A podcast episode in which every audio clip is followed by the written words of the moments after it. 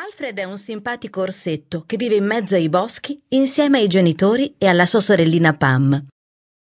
Purtroppo, a causa di una rara malattia, è costretto fin dalla nascita a usare una stampella per camminare e muoversi come tutti gli altri orsi. Essendoci un legame molto stretto tra la stampella e il nostro amico Alfred, l'orsetto gli ha affibbiato un nomignolo simpatico e grazioso, Bella. La sua disabilità, però, non l'ha mai vincolato in alcun modo nei rapporti verso il prossimo. Alfred, infatti, affronta le vicende quotidiane della vita in modo del tutto disinvolto, tenace e spensierato. Questo suo atteggiamento positivo l'ha fatto amare e voler bene sin dai primi anni di vita, non solo dalla sua famiglia, ma anche dall'intera comunità di Orsino, il piccolo villaggio sperduto in mezzo ai boschi in cui vive. Alfred, hai preparato la valigia? Tra poco si parte, domandò con tono squillante mamma Orsa. Certo, mamma, tra poco scendo, rispose il figlio dalla sua cameretta con altrettanta rapidità. Era tutto pronto ormai per la partenza. La famiglia Parker a breve si sarebbe trasferita in città e Papa Orso, il cui nome era Tom, aveva approfittato delle vacanze estive per organizzare il trasloco. L'ufficio in cui lavorava come architetto aveva spostato la propria sede a Orsilandia, città frenetica e caotica, ma dalle molteplici opportunità lavorative.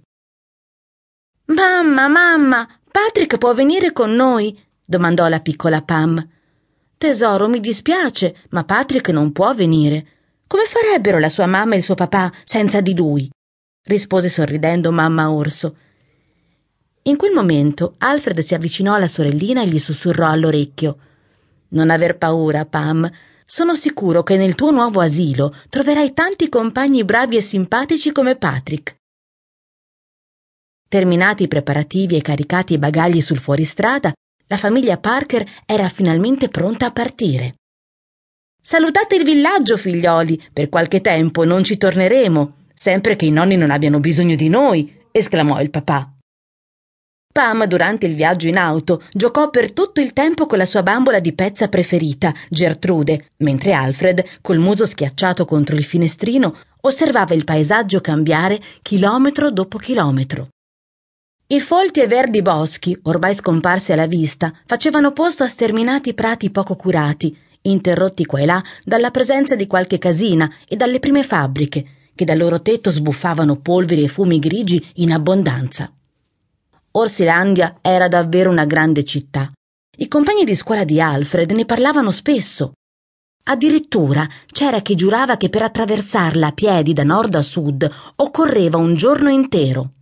Alfred non si lasciava suggestionare facilmente da queste leggende, ma quando il fuoristrada del signor Parker varcò le porte della città, tutta la famiglia rimase a bocca aperta fontane dai mille getti d'acqua, enormi palazzoni dai colori improbabili e grattacieli i cui tetti non si riuscivano a scorgere, tanto erano alti e imponenti.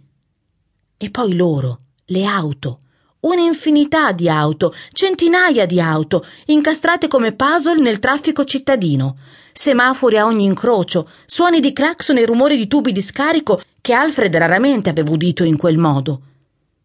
Tom Parker notando dallo specchietto retrovisore il volto perplesso dei due figli, cercò di tranquillizzarli. Non preoccupatevi, bambini, la nostra casa si trova qualche isolato dal centro e poiché non so mantenere a lungo i segreti, vi dirò che proprio accanto a essa c'è un bellissimo parco giochi. Pam, dopo aver udito la parola giochi, andò su di giri. Giochi, giochi, giochi! Evviva! Dopo gli incessanti strilli di gioia dell'orsetta, che con la sua voce acuta aveva rintronato l'intera famiglia, e dopo aver percorso qualche altro chilometro, finalmente l'auto dei Parker si arrestò. Eccoci arrivati, trillò mamma Orsa. Il quartiere in cui si trovava la loro abitazione era composto da casette bianche tutte uguali. Non vi era il frastuono che regnava nel centro della città, e qua e là si intravedevano delle curate aiuole verdi, abbellite da fiori colorati. Alfred prese la sua valigia e, aiutandosi con la stampella, si diresse verso l'ingresso dell'abitazione. Buongiorno! I nuovi vicini di casa, suppongo. Una vocina flebile proveniva da una finestrella della casa accanto. Una vecchina si affacciò.